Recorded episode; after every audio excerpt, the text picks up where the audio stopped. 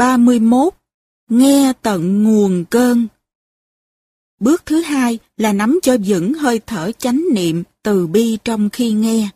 Bởi vì hạt giống bực bội và giận hờn của mình có thể sẽ bị tưới tẩm nếu lời nói của người kia mang tính chất của sự buộc tội, lên án, trách móc. Nếu lời nói của người kia có tính cách chua chát, đắng cay, và nhất là khi người ta có nhiều nhận thức quá sai lầm. Trong khi nghe, bạn phải tự nhắc nhở. Nghe là để giúp người kia nói ra được cho người kia bớt khổ, và vì vậy, dù người ấy có trách móc, lên án, chua chát, vân vân, mình vẫn cứ lắng nghe. Nếu mình cắt lời người ấy hoặc chỉ cho người ấy thấy cái sai lầm của họ trong khi họ đang nói, thì họ sẽ không có cơ hội trút ra được những tâm tình khổ đau của họ. Nghe như thế mới thật là nghe với tâm từ bi. Mình tự bảo là trong tương lai mình sẽ có nhiều cơ hội để cung cấp những dữ kiện về sự thật đã xảy ra, để người ấy có thể điều chỉnh những tri giác sai lầm của họ. Nhưng bây giờ chưa phải là lúc ấy, bây giờ là lúc mình thực tập bi thính. Nếu nhớ được như thế trong suốt buổi lắng nghe, thì có nghĩa là bạn đã duy trì được chánh niệm từ bi. Nhờ năng lượng của từ bi che chở, hạt giống bực tức và giận hờn trong ta sẽ không bị tưới tẩm, và ta có khả năng ngồi nghe chăm chú với tất cả thân tâm ta. Được như thế thì buổi lắng nghe sẽ có giá trị trị liệu rất lớn. Trong suốt buổi lắng nghe, ta chỉ nên thỉnh thoảng nói một câu ngắn. Tội nghiệp ba quá, tội nghiệp mẹ quá, vậy mà con không biết. Ba nói thêm cho con nghe đi, mẹ nói thêm cho con nghe đi. Con rất muốn nghe để được hiểu thêm tấm lòng của ba, của mẹ. 32. Ba ơi, ba giúp con đi. Bắt đầu buổi lắng nghe, bạn phải sử dụng ái ngữ. Nếu sau khi quán chiếu, nhìn thấy được nỗi khổ niềm đau và những khó khăn mà vị thân sinh ra mình chưa vượt thắng được, tự dưng bạn thấy trong lòng dâng lên một niềm thương cảm và bạn muốn giúp cho người ấy được bớt khổ. Với niềm thương cảm ấy, bạn có khả năng sử dụng được ái ngữ, thứ ngôn ngữ mà lâu nay bạn không sử dụng được. Bạn có thể nói, thưa ba hoặc thưa mẹ, con biết lâu nay bà có nhiều phiền muộn và bức xúc trong lòng. Con đã không giúp được ba, mà lại còn làm cho tình trạng khó khăn hơn. Con đã phản ứng bằng sự giận hờn, sự trách móc. Con đã nói và đã làm những cái gây thêm khó khăn và khổ đau cho ba. Con đã quá dụng về. Con xin ba tha thứ cho con vì những dụng về lầm lỗi đó. Trong thâm tâm, con đâu có muốn làm cho ba khổ. Chỉ vì trong cơn bực tức, con không kiềm chế được, nên con đã nói hoặc làm như thế. Con biết con là sự tiếp nối của ba hoặc mẹ, và nếu con khổ thì ba cũng khổ. Sở dĩ con đã phản ứng dụng về và dại dột như vậy là tại vì con không thấy được những khó khăn, những bức xúc trong lòng ba. Nay con đã thấy được một phần nào những khó khăn của ba. Con rất lấy làm hối hận. Con đâu có muốn làm cho ba khổ, chỉ vì con không thấy được những khó khăn ấy của ba mà thôi. Xin ba giúp con. Xin ba nói cho con nghe thêm về những khó khăn và bức xúc của ba, để con có thể hiểu ba thêm, và để từ nay về sau, con sẽ không còn dại dột, trách cứ và phản ứng một cách dại dột nữa. Ba ơi, ba giúp con đi. Nếu ba không giúp con, thì ai giúp được con đây? Ba ơi, con muốn nghe và muốn hiểu. Con sẽ lắng hết lòng nghe ba. Ba nói cho con nghe đi ba. 33. Tái lập truyền thông Có rất nhiều người trẻ Âu Châu và Mỹ Châu sau 4 năm ngày thực tập trong một khóa tu đã khơi dậy được nguồn suối yêu thương trong lòng họ và đã có thể sử dụng được ái ngữ để làm hòa được với cha hay mẹ. Tôi rất hạnh phúc đã giúp cho không biết bao nhiêu cặp cha con hay mẹ con hòa giải được với nhau bằng phương pháp ái ngữ và lắng nghe. Nếu bạn đang có khó khăn với bậc sinh thành ra mình, tôi xin bạn hãy thực tập để có thể sử dụng được các phép ái ngữ và lắng nghe ấy. Nếu mình có khả năng lắng nghe được cha mẹ, thì cha mẹ sẽ sẵn sàng lắng nghe lại cho mình. Mình có quyền và có bổn phận nói cho cha mẹ nghe tất cả những bức xúc, những khó khăn và những ước vọng sâu kín của mình, với điều kiện là mình sử dụng ngôn từ hòa ái.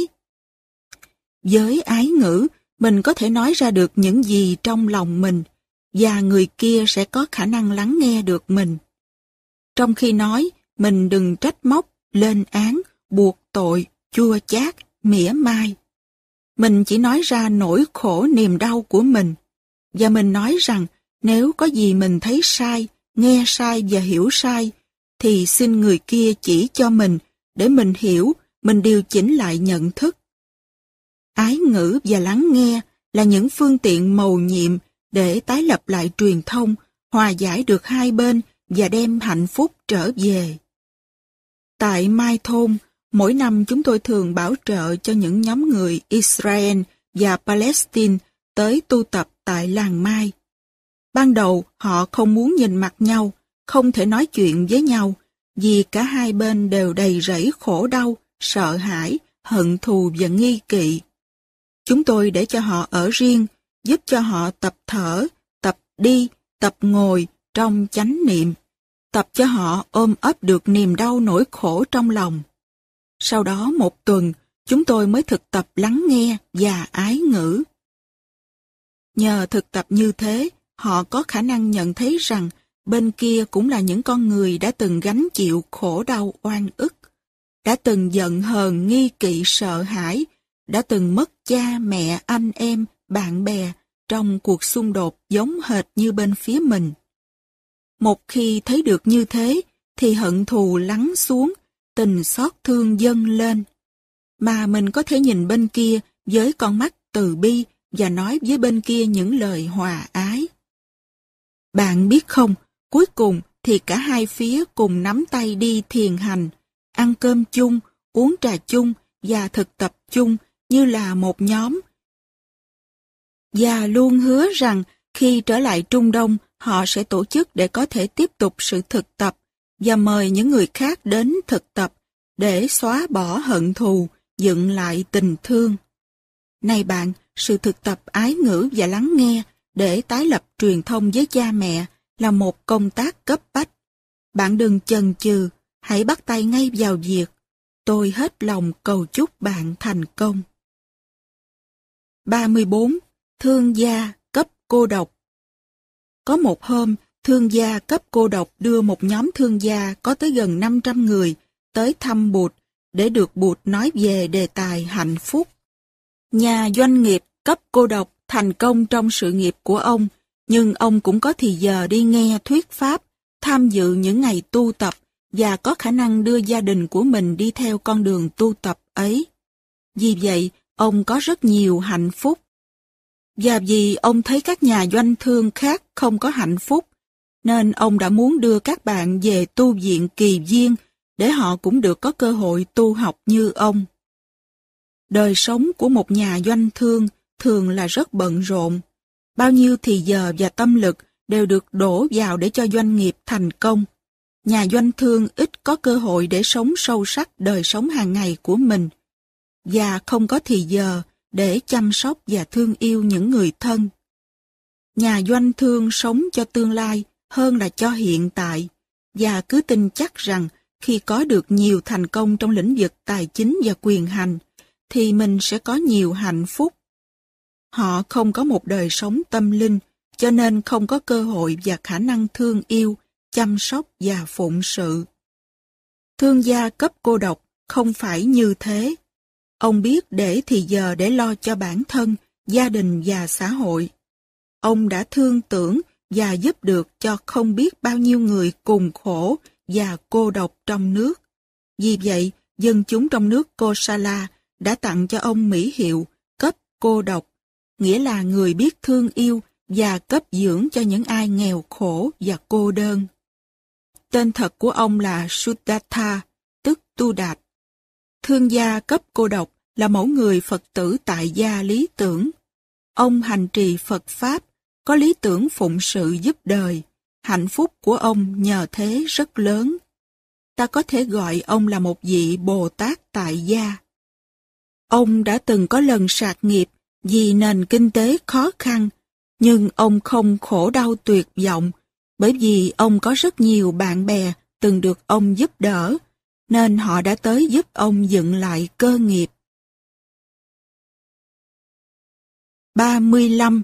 Lý tưởng cứu đời Bạn là một trang thanh niên và bạn muốn đem lý tưởng cứu khổ của Bụt đi vào cuộc đời. Bạn thấy danh vọng, tiền tài và sắc dục không phải là mục tiêu của đời bạn, vì bạn ước mong sống như thế nào để đời sống có một ý nghĩa. Bạn muốn cứu đời giúp người. Cái lý tưởng này đẹp lắm.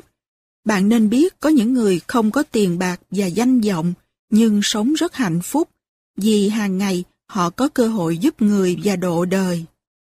Những người trẻ đi xuất gia là để gia nhập vào sự nghiệp của Đức Thế Tôn. Họ không có tiền và danh vọng, nhưng họ có lý tưởng và hạnh phúc. Những người như thương gia cấp cô độc, tuy không xuất gia, nhưng cũng có lý tưởng cứu đời giúp người. Họ không cho những thứ ấy là mục tiêu của đời họ. Bạn có biết khi thương gia cấp cô độc đưa mấy trăm người bạn trong giới doanh thương tới thăm Bụt, Bụt đã dạy gì cho những người này không? Bụt đã cho họ một lý tưởng, một cách sống để họ có thể sống hạnh phúc được ngay trong giây phút hiện tại và có khả năng thương yêu, giúp đời độ người. Đó là nội dung Kinh Người Áo Trắng mà Bụt đã nói hôm ấy. Kinh Người Áo Trắng là cuốn sách chỉ nam cho những người trẻ có lý tưởng. Sudatha, tức cấp cô độc, quy y Bụt khi còn là một người trẻ. 36. Bụt đã dạy gì cho các nhà doanh thương? Trước hết, Bụt dạy là ta không đợi đến lúc giàu sang và có quyền hành thì mới có hạnh phúc. Ta có thể sống hạnh phúc được trong giây phút hiện tại. Cụm từ hiện pháp lạc cư, sống hạnh phúc ngay trong giờ phút hiện tại, đã được dịch từ cụm từ tiếng Phạn. Tradama Sukha Vihara. Phần lớn chúng ta, nhất là những người doanh thương, đều phóng tâm tới tương lai mà không có khả năng sống an lạc trong hiện tại. Làm thế nào để có thể sống hạnh phúc ngay trong giây phút hiện tại, khi mình là một nhà doanh thương đang có kế hoạch cho tương lai? Bụt dạy, phải thực tập năm giới và bốn phép tùy niệm. Năm giới của Bụt là sự thực tập về trách nhiệm và thương yêu. Đó là những pháp thực tập chánh niệm cụ thể nhất. Năm giới có thể bảo hộ ta, không để ta rơi vào tình trạng khổ đau và đánh mất tự do. Giúp ta nuôi dưỡng tình thương, cho ta phương tiện và năng lượng để cứu đời giúp người. Bốn phép tùy niệm cũng có công năng như thế.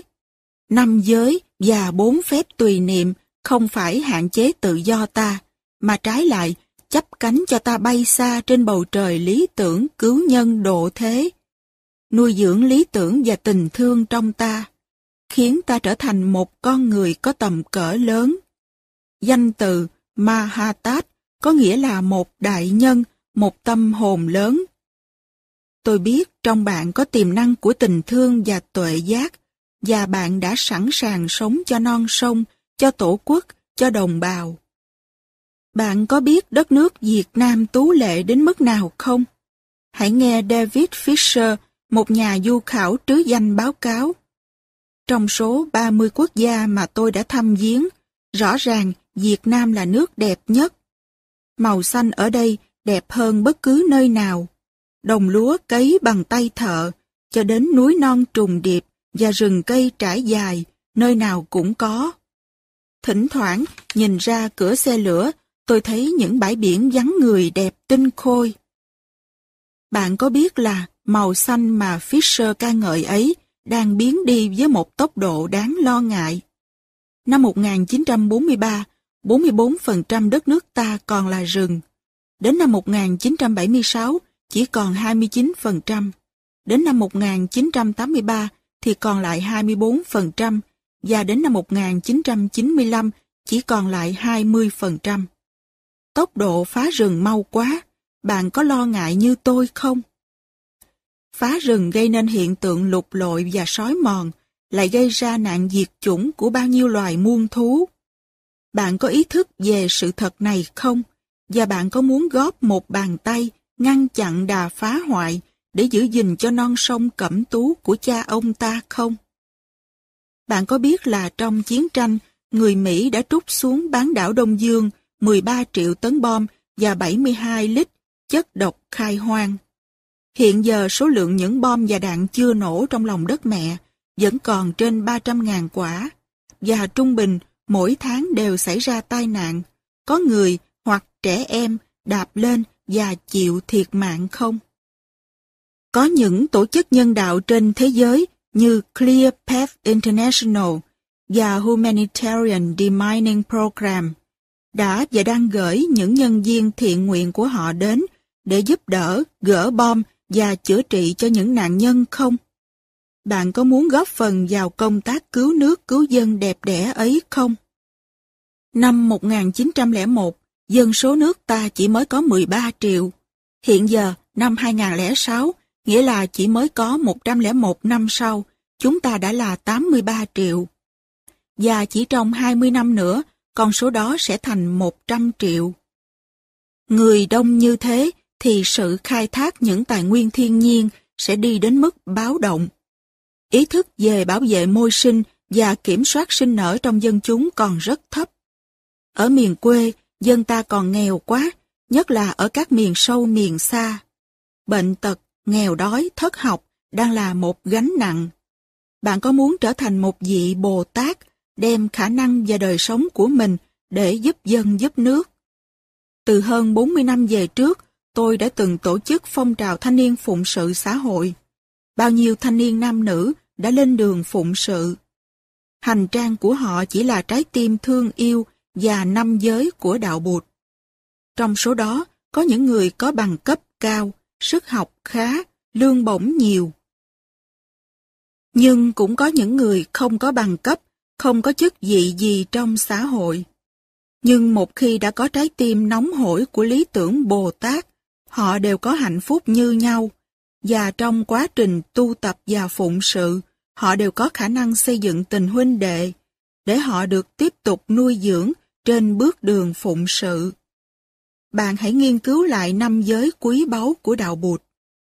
Đó là hành trang để lên đường của các vị Bồ Tát tại gia như Sudatha, cấp cô độc, Anathapindika, thiện tài, Sita, tâm, Sri Mala thắng mang, Visakha, lộc mẫu, Vimalakinti, duy ma cật, thời của Bụt, và như những người con trẻ của xã hội hôm nay, lên đường với tình thương yêu không biên giới, không kỳ thị. 37. Tiếp nối cha ông Nhờ phước đức của tổ tiên còn lại, đất nước chúng ta hôm nay thoát được nạn đau binh, và những người thanh niên hôm nay không cần phải cầm súng lên đường bảo vệ tổ quốc nữa. Đất nước đang ở trên đường phát triển công nghiệp hóa và những tệ nạn xã hội như tham nhũng, đỉ điếm, ma túy, băng đảng, nghiện ngập, bạo động, tự tử càng ngày càng gia tăng. Bạn đã biết là cha ông chúng ta đã để lại cho chúng ta một giải giang sơn gấm dốc tuyệt vời. Và xã hội đời Lý, đời Trần là một xã hội có hòa bình, có tình huynh đệ, biết thương yêu nhau, chấp nhận nhau, tha thứ cho nhau, biết xóa bỏ hận thù để đoàn kết với nhau trong công trình dựng nước và giữ nước. Đó cũng là nhờ sức giáo hóa của đạo Bụt. Các vị vua chúa, những nhà trí thức, nhà văn hóa, nhà quân sự cũng như dân chúng trong nước đều tin tưởng và thực tập theo con đường đạo Bụt. Nhà Tống và nhà Nguyên hùng mạnh thế mà không làm gì được ta. Mỗi khi đem quân qua xâm lấn đều bị đánh bại và rút về. Ta có một quá khứ đẹp đẽ và uy hùng, và ta biết là ta sẽ làm được như cha ông nếu ta quyết tâm đi về hướng ấy. Nhân loại hiện giờ đang đi vào thế toàn cầu hóa. Nếu ta muốn giải cứu, duy trì và bảo hộ những gì đẹp đẽ của đất nước và của văn hóa ta, thì ta phải có hướng đi ngay lập tức. Năm giới của đạo Bụt chính là một nền giáo dục đạo đức có tính cách toàn cầu. Global Ethics. Nó không mang màu sắc tín ngưỡng cục bộ của một tôn giáo hoặc của một chủ thuyết. Tôn giáo nào, văn hóa nào, chủng tộc nào, khí hậu nào cũng có thể lấy năm giới làm cương lĩnh của một nếp sống có hòa điệu, có thương yêu, có hiểu biết, có sự tương kính và chấp nhận lẫn nhau.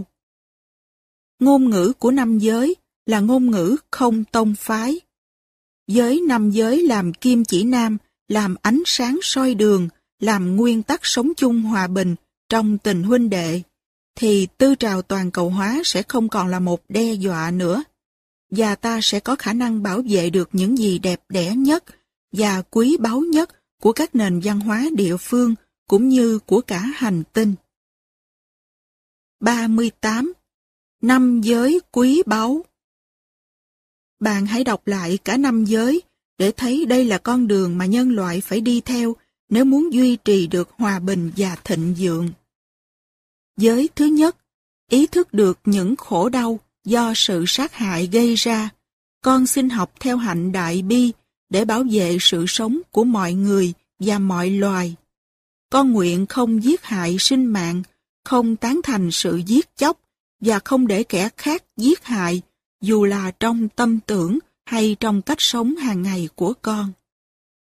Giới thứ hai, ý thức được những khổ đau do lường gạt, trộm cướp và bất công xã hội gây ra. Con xin học theo hạnh đại từ để đem niềm vui sống và an lạc cho mọi người và mọi loài. Để chia sẻ thì giờ, năng lực và tài vật của con với những kẻ đang thật sự thiếu thốn. Con nguyện không lấy làm tư hữu bất cứ một của cải nào không phải do mình tạo ra. Con nguyện tôn trọng quyền tư hữu của kẻ khác, nhưng cũng nguyện ngăn ngừa kẻ khác, không cho họ tích trữ và làm giàu một cách bất lương trên sự đau khổ của con người và của muôn loài. Giới thứ ba Ý thức được những khổ đau do thói tà dâm gây ra, con xin học theo tinh thần trách nhiệm để giúp bảo vệ tiết hạnh và sự an toàn của mọi người và mọi gia đình trong xã hội. Con nguyện không ăn nằm với những người không phải là vợ hay chồng của con. Con ý thức được rằng những hành động bất chính sẽ gây ra những đau khổ cho kẻ khác và cho chính con. Con biết muốn bảo vệ hạnh phúc của mình và của kẻ khác thì phải biết tôn trọng những cam kết của mình và của kẻ khác. Con sẽ làm mọi cách có thể để bảo vệ trẻ em, không cho nạn tà dâm tiếp tục gây nên sự đổ vỡ của các gia đình và của đời sống đôi lứa.